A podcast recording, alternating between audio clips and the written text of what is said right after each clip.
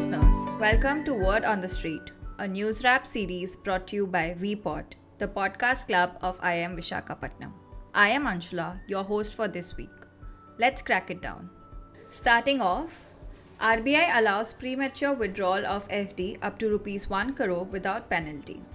The Reserve Bank of India has allowed premature withdrawal of all bank deposits up to rupees 1 crore. This means that bank cannot charge any penalty for premature withdrawal of deposits up to rupees 1 crore. The RBI has also hiked the minimum limit for non-callable fixed deposits to rupees 1 crore from rupees 15 lakhs. The RBI's decision is aimed at providing flexibility to depositors and to reduce the cost of funds for banks.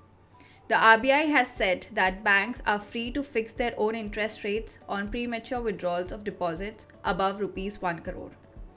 The RBI's decision has been welcomed by depositors and bankers alike. Depositors will now have more flexibility in managing their finances, while bank will be able to reduce their cost of funds. Now, let's move on to the next topic for this week. Regional FMCG firms are a force to be reckoned within the Indian market. Regional FMCG firms in India are continuing to gain market share over their larger peers. This is the second quarter in a row that regional brands have outperformed national brands. A report by market research firm Kantar found that local companies grew 13% in the year ended April 2023, compared to national brands which expanded 9% during the same period. The report found that regional brands are gaining traction at the mass end of the market, where consumers are more price sensitive. This is due to the fact that regional brands are able to manufacture and sell their products at lower prices thanks to lower raw material costs. Two of the categories where regional brands are seeing the biggest gains are tea and detergents. In they saw their market value grow 1.4 times faster than larger brands in the last three months compared to last year. In detergents, they gained 6 times faster than large brands in the same period. The report also found that regional brands are more agile and nimble than their larger counterparts, which allows them to launch new products more quickly and respond to changing consumer trends more effectively. Marico CEO Saugata Gupta says that there has been significant intensity in the bottom of the pyramid segment, dominated by smaller players. Now, let's shift our focus to market slides on high US yields, West Asia moves. The Indian equity market fell sharply on Monday, with the benchmark Nifty 50 index logging its worst session in more than 7 months. The fall was attributed to two main factors high US bond yields and concerns over the Israel Hamas conflict. The 10 year US Treasury bond yield crossed 5% for the first time in 16 years on Monday, triggering risk off trades. The two biggest risks facing investors right now are rising interest rates and geopolitical instability. Both of these factors are weighing heavily on the Indian stock market.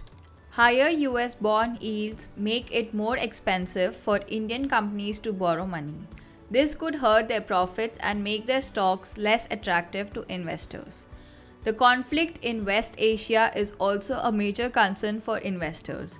The region is a key source of oil, and the conflict could lead to higher oil prices.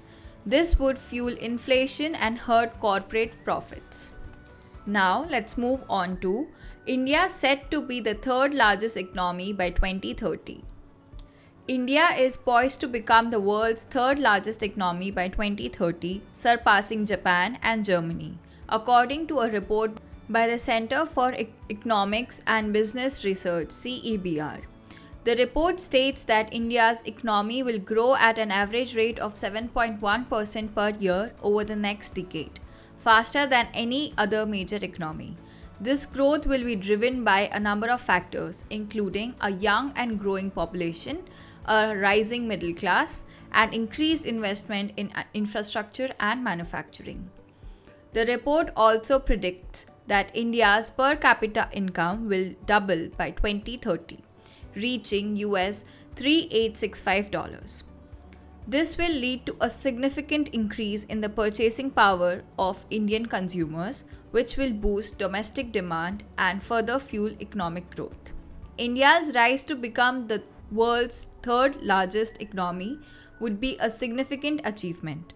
It would further enhance India's global standing and make it a more attractive destination for foreign investment. And finally, here's the hot topic of the week Tata Group to manufacture Apple iPhones for both Indian and global markets. Tata Group, India's largest conglomerator, is set to become the first Indian company to manufacture iPhones. The company has signed a deal with Apple to acquire Wistron's iPhone assembly plant in Karnataka. The deal is expected to be finalized by August 2023 and Tata is expected to start manufacturing iPhones in India within two and a half years. The acquisition of Wistron's plant will give Tata access to Apple's latest manufacturing technologies and processes. Tata will also be able to leverage its own expertise in manufacturing and supply chain management to produce iPhones in India. Tata's entry into the iPhone manufacturing market is a significant development for the Indian economy. It will boost India's reputation as manufacturing hub and attract more foreign investment. The deal is also expected to create thousands of new jobs in India. Analysts believe that Tata's entry into the iPhone manufacturing market will also benefit Apple. It will help Apple to reduce its reliance on China for iPhone manufacturing. Apple is also looking to diversify its supply chain to reduce the risk of disruptions. And that's a wrap. We'll be back next week. Until then, follow and support us on all our social media handles. Stay tuned. Cheers.